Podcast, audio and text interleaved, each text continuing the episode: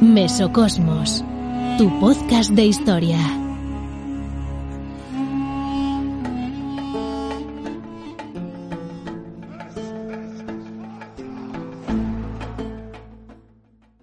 ¿Y a quién le importan los griegos?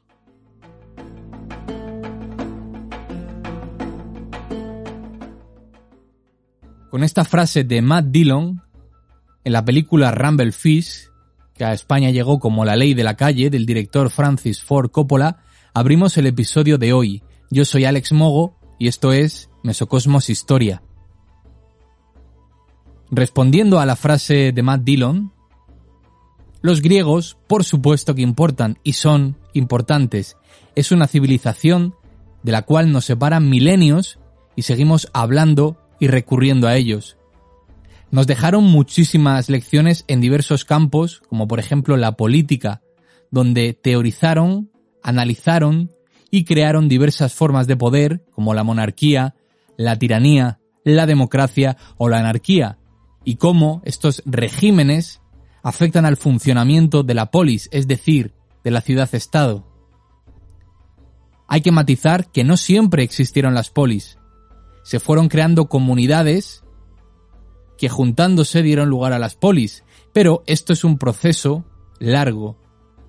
Lo que ocurre es que la polis es el modelo más representativo de la organización política y territorial del mundo griego. En la religión, en Grecia, nos encontramos fundamentalmente con un politeísmo con los dioses del Olimpo, esos dioses inmortales que tenían pasiones humanas que habían sido creados por poetas y no por una casta sacerdotal, como pasa en otras religiones. Aparte, los griegos se plantearon ya el ateísmo y todo tipo de creencias que hoy parecen muy novedosas y atractivas, pero ya nos la encontramos si nos la encontrábamos en la antigua Grecia. Y como norma general, los griegos eran bastante tolerantes con la religión, aunque como en todos los lugares y en todas las épocas, hubo excepciones.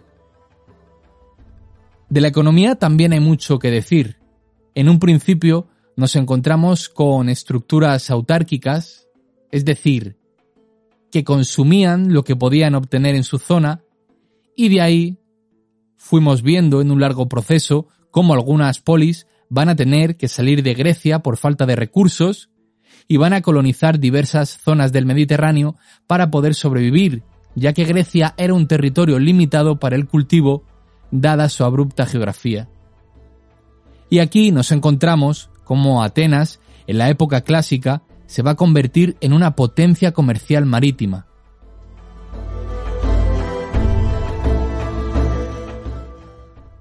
Hablando ahora de matemáticas, son increíbles las aportaciones que hicieron los antiguos griegos. Por citar un ejemplo, Erástones, con sus cálculos matemáticos, demostró que el planeta Tierra tiene forma redonda, y lo hizo analizando y midiendo las sombras de una estaca en distintas ciudades a la misma hora. Seguramente también recordéis de la escuela el teorema de Pitágoras, aquel que dice que en todo triángulo rectángulo el cuadrado de la hipotenusa es igual a la suma de los cuadrados de los catetos. ¿Quién no se tuvo que aprender esto, no? Hablando de filosofía, que literalmente significa amor al saber, es otro rasgo característico del mundo griego, con ese paso del mito al logos que fue fundamental, es decir, el paso de las creencias infundadas al conocimiento reflexivo y de ahí surgió una tradición filosófica insuperable con figuras de la talla de Sócrates, de Platón o de Aristóteles. Menudos tres nombres acabo de decir, ¿verdad? La historia también le debe mucho a los griegos, y aquí nos encontramos con figuras como Heródoto y Tucídides, que están considerados como los padres de la historia por su análisis y aportaciones que hicieron que sus escritos y vivencias sigan aún muy presentes. De hecho, Tucídides escribió Historia de la Guerra del Peloponeso, guerra donde él mismo participó en el bando ateniense y aunque murió antes de que concluyera el conflicto, es una buena fuente para analizar esta guerra, pues pese a ser ateniense, intentó tener una visión más allá y entender las razones del conflicto desde un punto de vista objetivo. En la geografía nos encontramos a Estrabón, que es una de las figuras claves y sigue siendo autor de referencia. No podemos olvidar tampoco la literatura que nos han dejado. Una de las grandes obras de la literatura universal es, por ejemplo, la Iliada de Homero, ese poema épico que nos traslada a la guerra de Troya, donde nos encontramos con Helena, París, Agamenón o Aquiles, personajes de sobra conocidos. Tampoco nos podemos olvidar del teatro y todas esas tragedias griegas de las cuales nos han llegado algunas de ellas y se han quedado como expresión ante un hecho de gran violencia. Por todo ello y por muchas más cosas, hemos elegido que nuestro episodio número 100, sí, estáis escuchando bien, nuestro episodio número 100 sea sobre el mundo griego, concretamente sobre la guerra del Peloponeso, que enfrentó a Esparta y Atenas.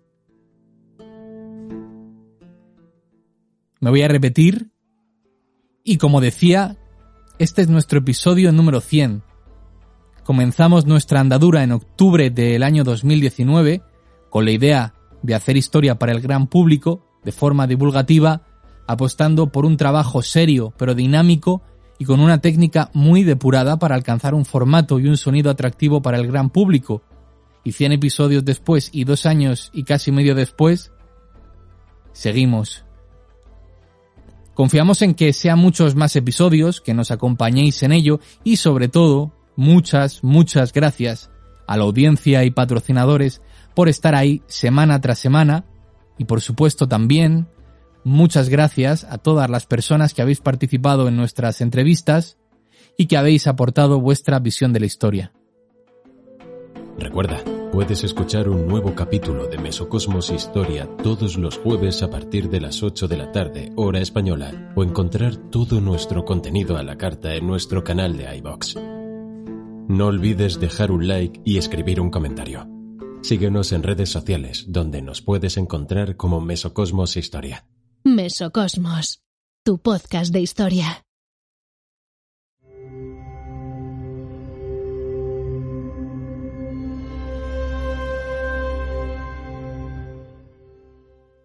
Entrando ya en el tema que nos ocupa hoy, tras las guerras médicas, el mundo griego se dividió en torno a Atenas y Esparta, de tal manera que Esparta se repliega sobre la Grecia continental y Atenas se convirtió en el centro hacia el cual miraban todas las ciudades que tenían intereses de índole marítimo, de tal manera que esta situación de control de territorios se materializó en la aparición de dos ligas o asociaciones de ciudades, la Liga del Peloponeso y la Liga de Delos.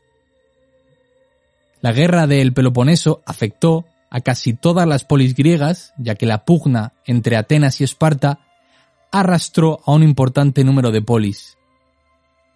Atenas lideraba la Liga de Delos y Esparta la Liga del Peloponeso. También hubo polis, islas y regiones neutrales.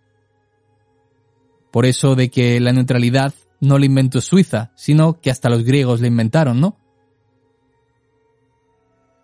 Os recuerdo que una liga, en el contexto de la antigua Grecia, era una unión con dinero, armas, naves o soldados entre varias polis con la idea de defender unos intereses comunes. La Liga del Peloponeso tenía una economía de índole agrario, encabezada por Esparta, y englobaba a casi todas las polis del Peloponeso, y como gran excepción a esta liga estaba Argos y Patras, que fueron neutrales. Otra importante polis aliada de Esparta fue Tebas, que se ubicaba en la región de Beocia. En el mar Jonio, Leucade también apoyó a Esparta. Hablando ahora de la Liga de Delos, con sede en la isla de Delos, hay que decir que estaba encabezada por Atenas, como ya hemos dicho, y tenía intereses de índole comercial y marítima. Atenas, que se ubicaba en la región de Ática, sin embargo, la mayoría de sus aliados estaban en el mar Egeo, y aquí nos encontramos con polis como Eubea, Potidia o Delos. En la Propóntide, que hoy es conocido como el Mar de Mármara, también sumamos ciudades de la península de Anatolia controladas por Atenas, como podía ser Mileto, entre otras muchas más. En el mar Jonio, Corcira, Ítaca, Cefalonia, Zacinto, etc., apoyaban a Atenas. En Sicilia y la Magna Grecia, lo que hoy conocemos como el sur de Italia, también hubo enfrentamientos. Esto es importante porque las colonias que apoyaban a sus ciudades madres, es decir, unos apoyaban a Atenas y otros a Esparta. Siracusa, por ejemplo, va a ser uno de los escenarios más destacados en esta zona de combate. Los persas, que habían sido enemigos hacía poco tiempo, en esta guerra apoyaron a Esparta creando la alianza perso-lacedemonia.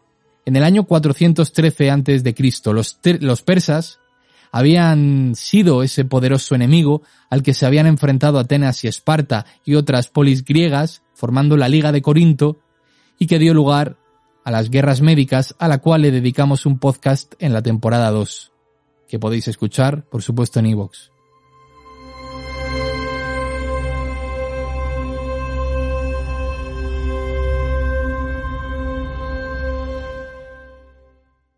Bien, hablando ahora de formas de combate, hay que decir que si bien el hoplita va a ser el soldado por antonomasia, antes de empezar la guerra del Peloponeso, el hoplita es un soldado ciudadano de una polis. Pero durante la guerra el hoplita no va a desaparecer, pero va a perder cierto protagonismo y lo van a ganar otro tipo de soldados, como pudieron ser los mercenarios, y soldados de infantería ligera, ya que en esta guerra va a tener mayor protagonismo el asedio de ciudades y por lo tanto se va a dar un tipo de guerra a la cual el soldado plita no estaba acostumbrado, o mejor dicho, no se adaptaba por el tipo de armas que porta y por la evolución de la guerra que va a dar lugar a que no se combata por la polis o por unos ideales, sino por quien mejor pague. La idea del soldado plita que tenemos es más bien para batallas tipo maratón, tipo las Termópilas o Platea, batallas, estas en concreto, de, la guerra, de las guerras médicas que acabamos de mencionar. Por supuesto, la fuerza en el mar va a ser fundamental en esta guerra. Dentro de las batallas navales, las cuales van a ser muy importantes, destaca el trireme, que es la embarcación por excelencia en ese momento y que estaban construidas con madera de pino. Llevaban un espolón para embestir a las naves enemigas y se componían de soldados y remeros, pues las trirremes funcionaban a través de la tracción humana.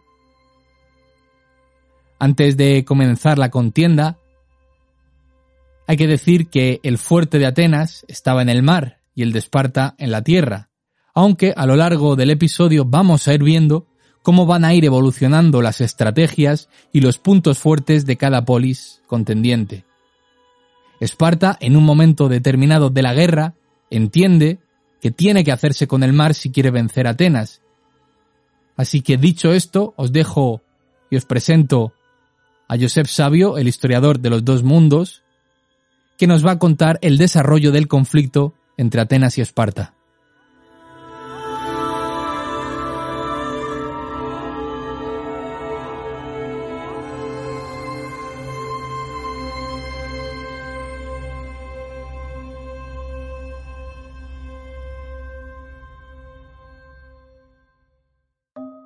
Te has suscrito a Mesocosmos Historia? Puedes hacerlo desde un euro con al mes desde la pestaña Apoyar en iVoox. A cambio recibirás contenido exclusivo y acceso a sorteos y regalos. Además, nos ayudarás a seguir haciendo historia. Mesocosmos, tu podcast de historia.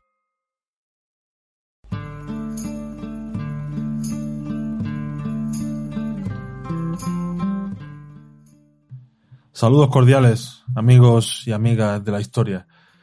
Les habla Joseph Sabio y continuamos con esta fascinante máquina del tiempo sobre la guerra del Peloponeso. Y para empezar quiero insistir en que Atenas y Esparta, aparte de ser dos modelos económicos bien distintos, también representaban dos modelos políticos enfrentados, como eran la democracia y la monarquía.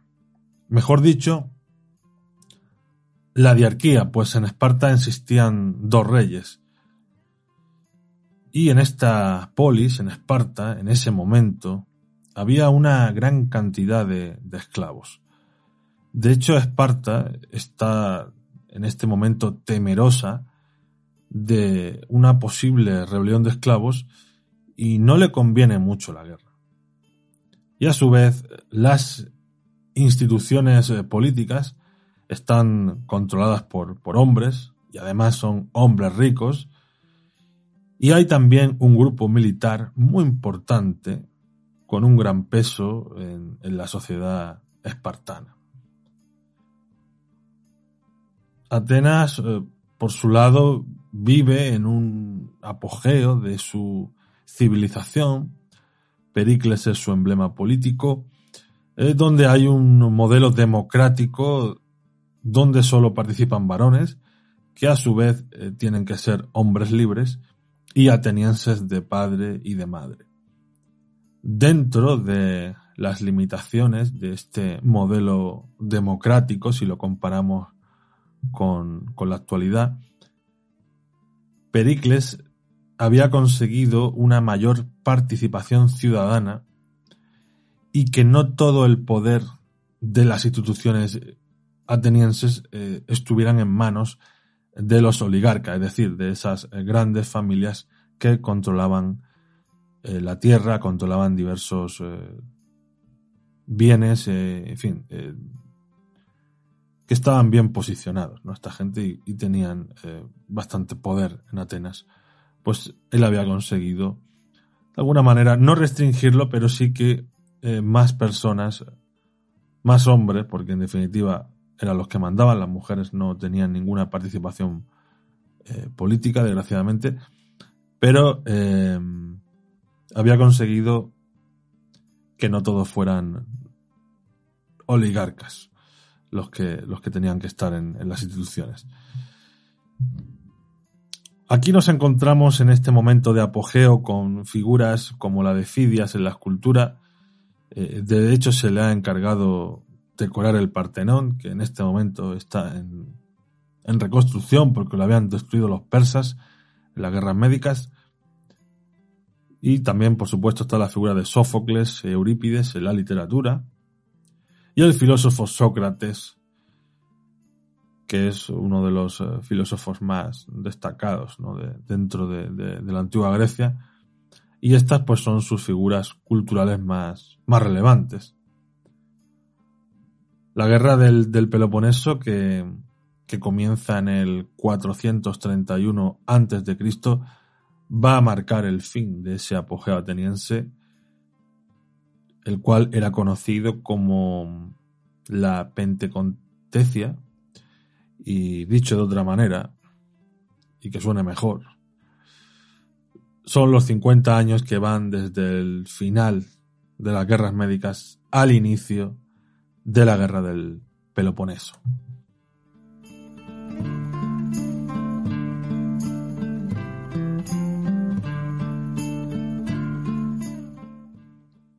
entramos en el desarrollo del conflicto y la guerra entre Atenas y Esparta se desarrolla a lo largo de 27 años. Tendrá diversas fases y también diversos escenarios que ya os mencionó anteriormente al Esmogo, como la Grecia continental, el mar Egeo, y otro gran escenario va a ser Sicilia. Os hemos dejado en la comunidad de Evox y está abierto para todo el público unos mapas sobre la guerra. Tenéis por un lado la guerra en la Grecia continental y por otro lado eh, la guerra en Sicilia. Así tenéis eh, una mayor visión del conflicto y podéis ir buscando las polis o las batallas que van a ir apareciendo ahora a continuación. Y dicho esto, el detonante de la guerra se encuentra en la disputa comercial que tiene Atenas tanto con Corinto como con Megara, que son aliados de Esparta. Atenas, por su parte, eh, cerca Potidea, la polis de Potidea, y apoya a Corcira contra Corinto, que es su metrópoli. Además de esto, eh, prohíbe el acceso a Ática a los comerciantes de Megara. Esto provoca la ruina de la ciudad de Megara. Y de estos incidentes aislados se va a pasar a unos enfrentamientos de, mayor envergadura. Por lo tanto, la guerra va a ser inevitable ya que entra en escena Esparta, que es aliada, como decía, de Corinto y de Megara. Aquí nos encontramos con otra gran lección que nos da la Grecia antigua, la historia de la Grecia antigua. Y es que empezar una guerra es relativamente fácil. Terminarla ya no es tan fácil. Y las consecuencias que traen son impredecibles. Porque trae todo tipo de destrucción. Bueno, la primera destrucción que trae es la verdad. Esa es la primera de todas, ¿no? La primera es la frente, ¿no? Y luego pasamos a la a la destrucción de, las vidas humanas y violaciones de todo tipo de derechos humanos, aunque aquí en este momento no existían los derechos humanos, pero privaciones y digamos que deja de tener valor la, vida humana ¿no? en una guerra, ¿no? aunque ya sea una guerra del, del siglo quinto antes de Cristo o del siglo XXI. Esto parece un poco el tango del cambalache, ¿no? Que, que decía aquello de que el mundo fue y será una porquería en el 510 y en el 2000 también, ¿no? A veces en el tango parece que está la verdad. Pero insisto en que la destrucción que hay en una guerra, como puede ser este tipo de guerras, ¿no? De, de la antigüedad, pues aquí vemos destrucción de caminos, de puentes, de puertos, de ciudades, de campos de cultivo y un largo etcétera de situaciones que tuvieron lugar en esta guerra del Peloponeso, pero que si analizamos bien, este tipo de destrucción la encontramos hoy en día en, en las guerras que vivimos, o que vive el mundo, mejor dicho, ¿no? Bien, pues del año 431 al 421 se va a producir la primera fase de la guerra que se conoce como la guerra de Arquídamo. Este nombre hace alusión a, un rey espartano, Arquídamo II, quien propone invadir la, región del Ática, que es donde se ubica la polis de Atenas. En concreto se van a producir dos invasiones a dicha región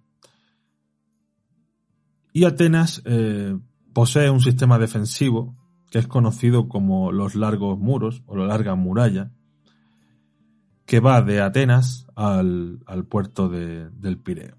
Y estos muros consiguen frenar las embestidas de los espartanos. Mientras tanto, la población del Ática se está refugiando en estos largos muros y la flota ateniense por su parte está atacando las costas del, Peloponeso con el fin de socavar la, economía espartana y también intenta provocar una rebelión de, esclavos en, la zona de, de Laconia. Aparte de que otras ciudades que apoyan a Esparta se rebelen contra esta. Lo que sí consigue Atenas en este momento es que Potidea se rinda. La llevaba sitiando dos años, por cierto. Pero, tras la capitulación de Potidea, las alegrías no duran mucho en los atenienses porque son derrotados en Espartelo. Que por cierto, estas eh, polis, iba a decir ciudades, pero mejor dicho polis, Potidea y Espartelos, no estaban cerca de Atenas, pero sí estaban dentro de la órbita del mar Egeo, por lo tanto dentro de la órbita de Atenas. Atenas, eh, hay que decir que en este momento su estrategia está basada en evitar la guerra terrestre contra Esparta. Pericles sabe perfectamente que los espartanos tienen mayor potencial eh, en su ejército de tierra. No así en el mar. Y por eso este plan de que la población del Ática se refugie en los largos muros de Atenas. Pero aquí eh, sucede algo que trastoca los planes de Pericles y es la peste que aparece en Atenas y que va a diezmar la población de, de la polis. Tanto que arrasó con un tercio de la población. Esto obviamente va a lastrar a Atenas eh, en la guerra, ya que ha sufrido una dura sacudida, ¿no? De pronto, pues han fallecido un tercio de tu población, incluidos soldados. Y claro, esto va a tener sus consecuencias, obviamente. Y dentro de este tercio de fallecidos está también Pericles, que es ese gran referente político de Atenas. Pero no obstante, la guerra va a continuar y nos vamos a encontrar con diversos bandos en, la polis de Atenas, eh, unos que defienden la guerra ultranza, como Cleón, y otro bando liderado por Nicias, que forma parte de la oligarquía de la, de la polis, y que no son favorables a la guerra. Pasamos a los años 429 y 427, y en ese momento se van a producir diversos eh, incidentes que hay, que hay que destacar. En la isla de, Lesbos, que está en, las costas de Anatolia, es decir, en lo que hoy es Turquía, pues esta isla de Lesbos abandona la Liga de Delos. Y esto va a provocar que Atenas envíe a esta isla pues una expedición de castigo y fijaros cómo Atenas está teniendo problemas dentro de sus aliados. ¿no? Y en ese mismo momento, en ese tiempo, Arquídamo II ha vuelto a la carga con las invasiones al Ática y concretamente ha tomado la, polis de Platea, que era aliada de Atenas, y los espartanos pues van a dar un buen escarmiento, pues toman la ciudad y van a ejecutar a buena parte de su población. Platea, por cierto, que fue una batalla en las guerras médicas, una importante batalla en las guerras médicas. Nos vamos ahora al año 425. Bueno, en todo el episodio estamos antes de Cristo. Lo digo por si no lo digo, que no haya confusión. Estamos siempre antes de Cristo. Bien, pues en este año 425 se produce una batalla bastante importante eh, en esta guerra y es la batalla de es Factería. Esta es una isla del mar Jónico. Está en la zona del Peloponeso y está, eh, por lo tanto, en el, en el mar Jónico.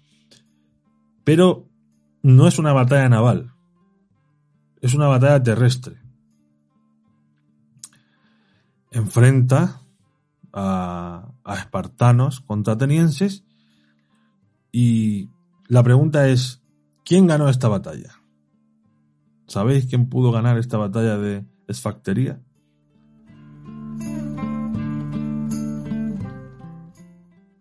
Pues la batalla la ganaron los atenienses. La infantería ligera ateniense venció a la, a la falange oplita espartana.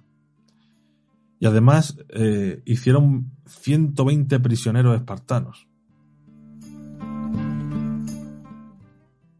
Es curioso porque estábamos diciendo que, digamos que Esparta tenía su potencial en, tierra y aquí vemos cómo ha sido, ha sido humillada, ¿no? Ha sido humillada porque le han vencido esa, esa infantería ligera ateniense, ¿no?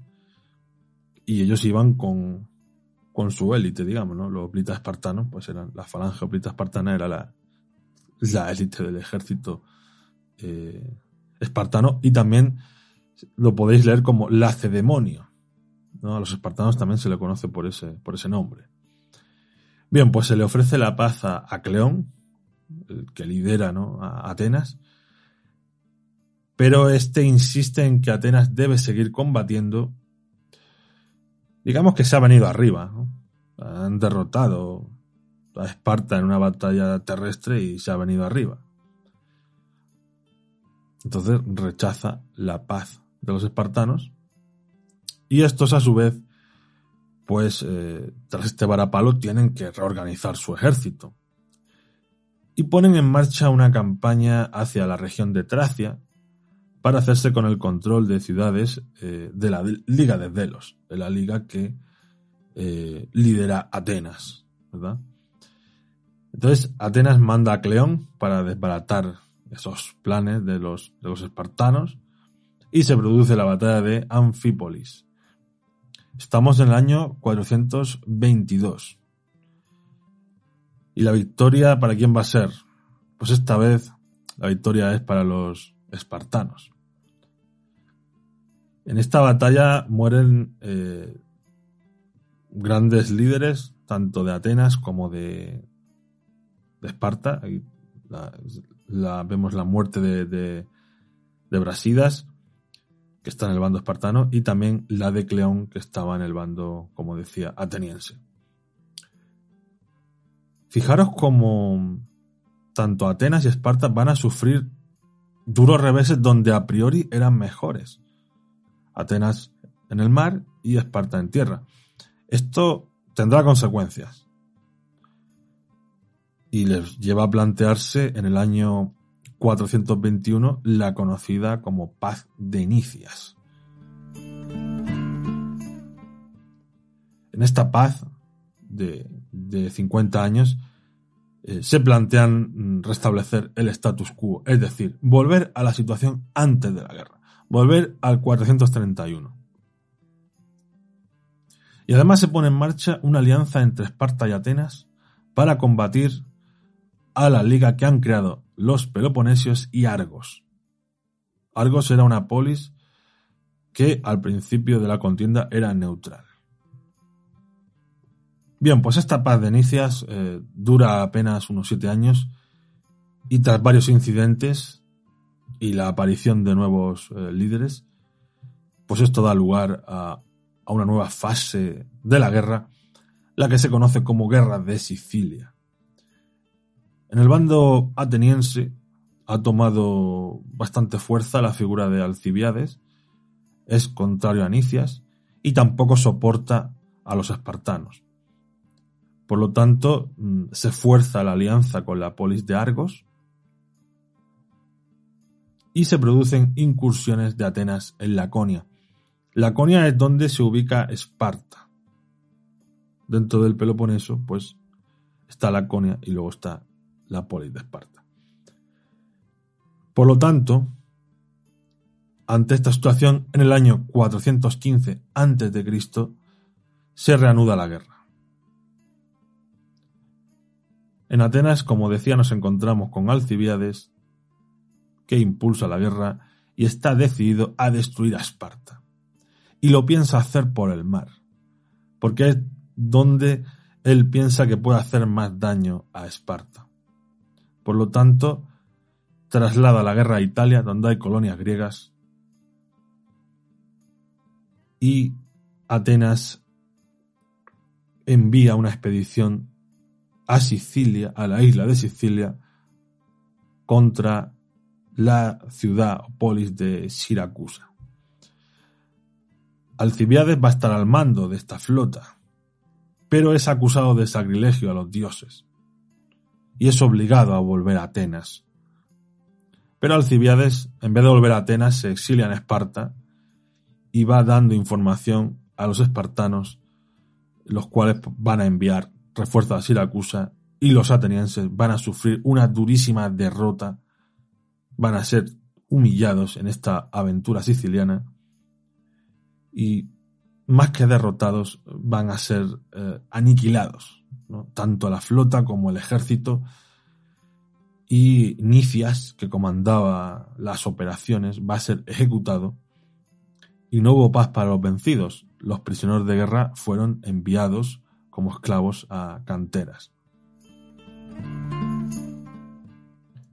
Cerramos, por tanto, la guerra de Sicilia, donde Atenas ha sufrido un duro revés, un durísimo revés, y pasamos ahora a la última fase de la guerra, lo que se conoce como la guerra de, de Celia, que va del 413 al 404 a.C.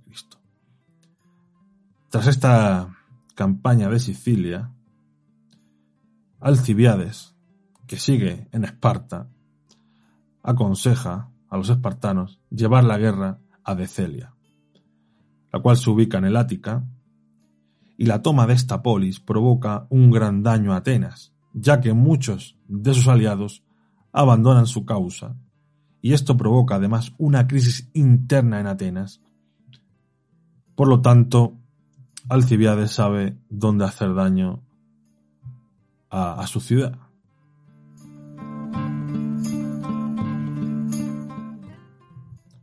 Volvemos a Esparta y esta ciudad, esta polis, se alía con Persia y prepara la sublevación de Jonia contra la dominación que ejerce o el control que ejerce Atenas en la zona.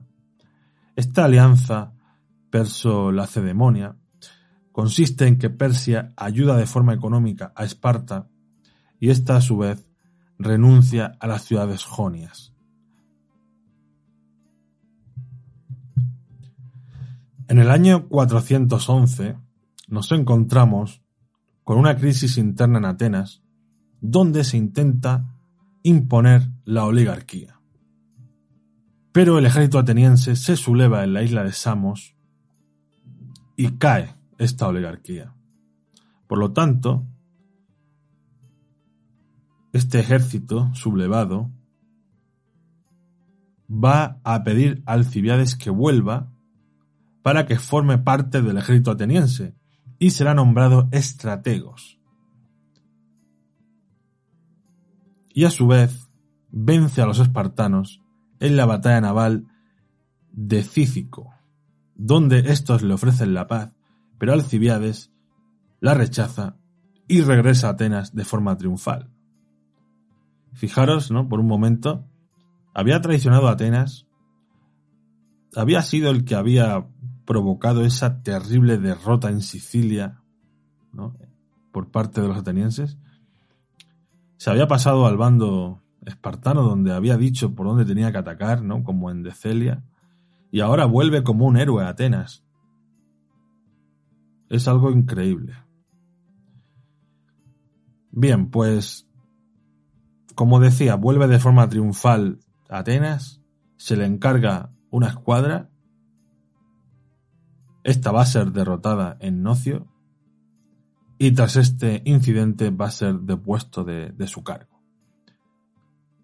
A partir de aquí se va de Atenas, ya no vuelve a Esparta, en Esparta no lo quieren. Es también es perseguido por los espartanos y se va a Persia. Se va a Persia donde pues termina siendo asesinado. No está muy claro quién fue, pero todo apunta a que fueron los espartanos. Y seguimos con la guerra. Estamos eh, ya llegando al, al, colofón, al colofón de esta, de esta guerra del Peloponeso. Y en el año 406, en las islas Arginusas, Atenas derrota, derrota a Esparta. Pero, siempre hay un pero, en el año 405, el general espartano Lisandro consigue la importante victoria naval de Egospótamos junto a Helesponto en el año, como decía, 405. Y en el 404 se produce el asedio de Atenas por parte de los espartanos y Atenas no va a tener más remedio que rendirse y se verá obligada a destruir la muralla larga que va de la ciudad de Atenas al puerto del Pireo. Tendrá que disolver la Liga de Delos, aportar soldados a Esparta y entregar su escuadra de guerra. Volverán los oligarcas a triunfar en, Atenas con esos 30 tiranos, los cuales vimos hace, hace poco en un episodio con, con Alex Mogo. Y así empieza la, la hegemonía de Esparta en el mundo griego, aunque no será una hegemonía muy, muy larga, muy duradera. Va a tener fecha de caducidad esta hegemonía espartana en el mundo griego.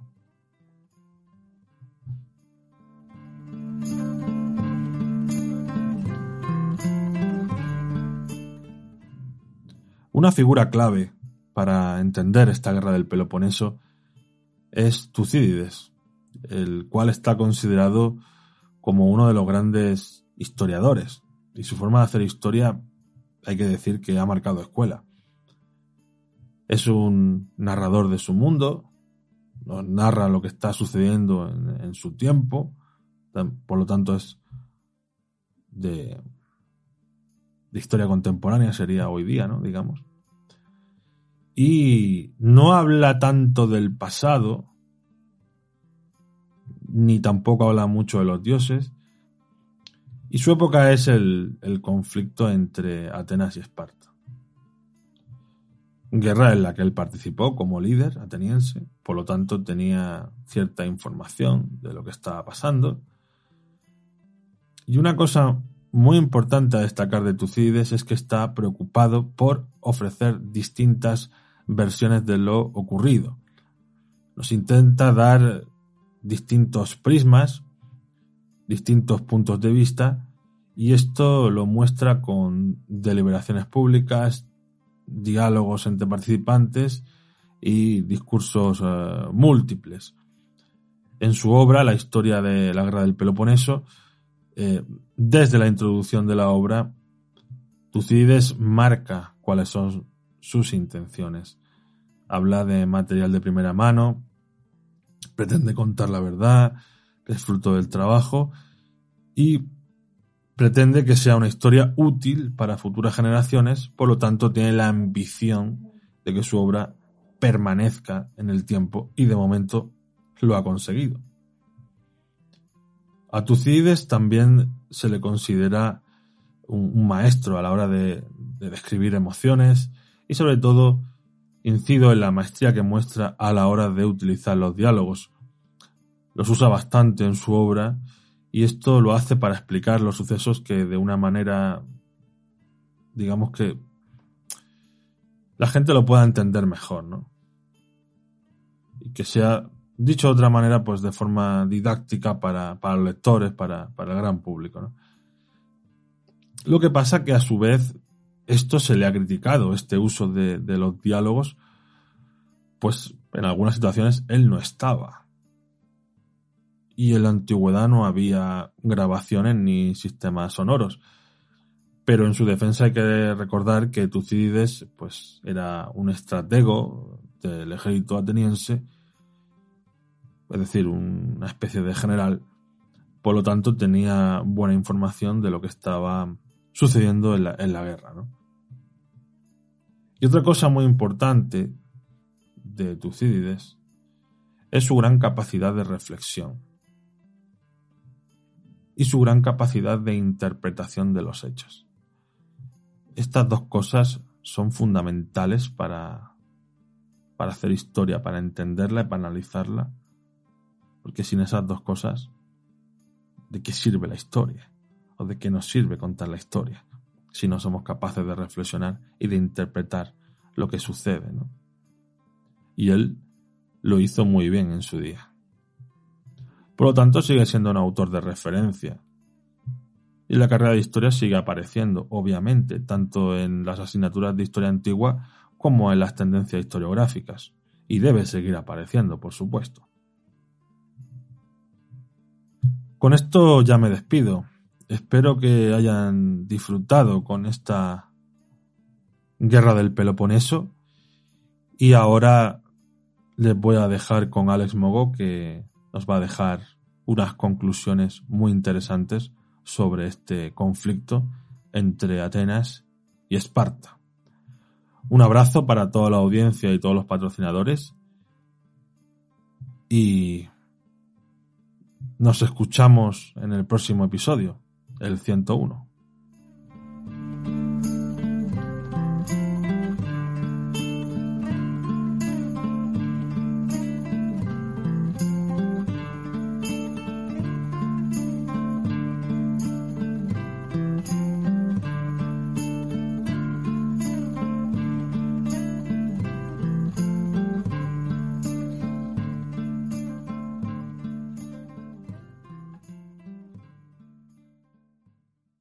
Mesocosmos, tu podcast de historia.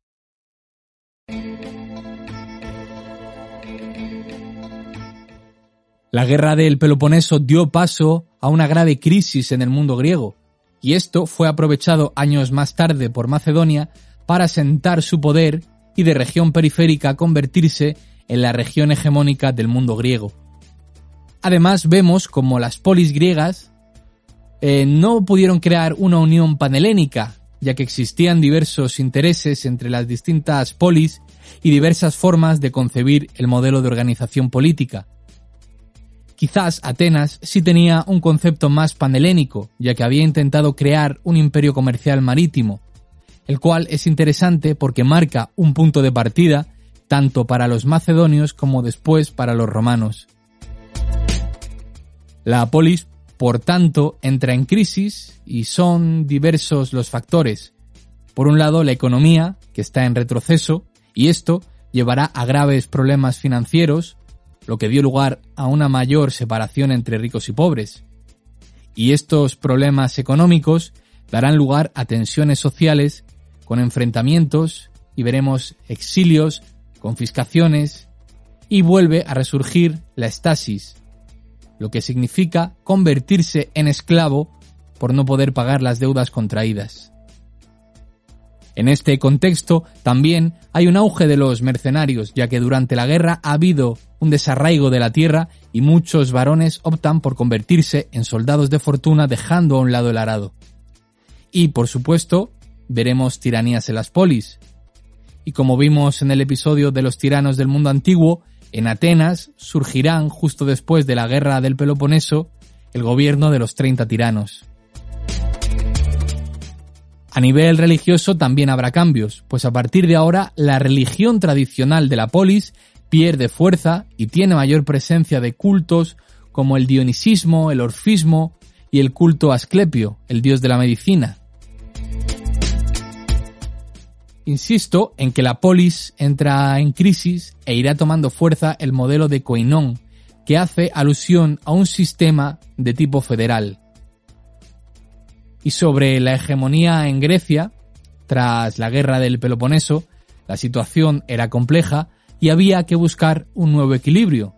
Esto provocaría diversas guerras y conflictos entre polis, pese a que la amenaza persa seguía estando presente y la desunión entre polis solo beneficiaba a Persia. Si bien en un primer momento Esparta ocupa ese lugar hegemónico, no mucho tiempo después aparecerá en escena Tebas con Epaminondas e incluso habrá una nueva confederación ateniense. Pero, finalmente, todas las polis griegas acabarán bajo el mando hegemónico de los macedonios liderados por el rey Filipo II.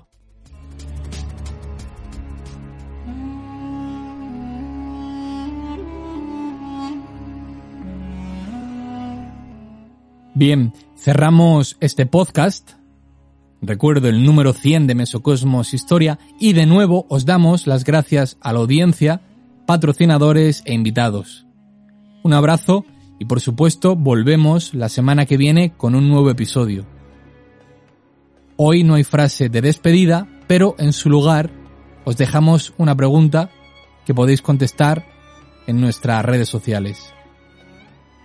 ¿Qué imagen se os viene a la cabeza cuando pensáis en Esparta y en Atenas? Hasta la semana que viene.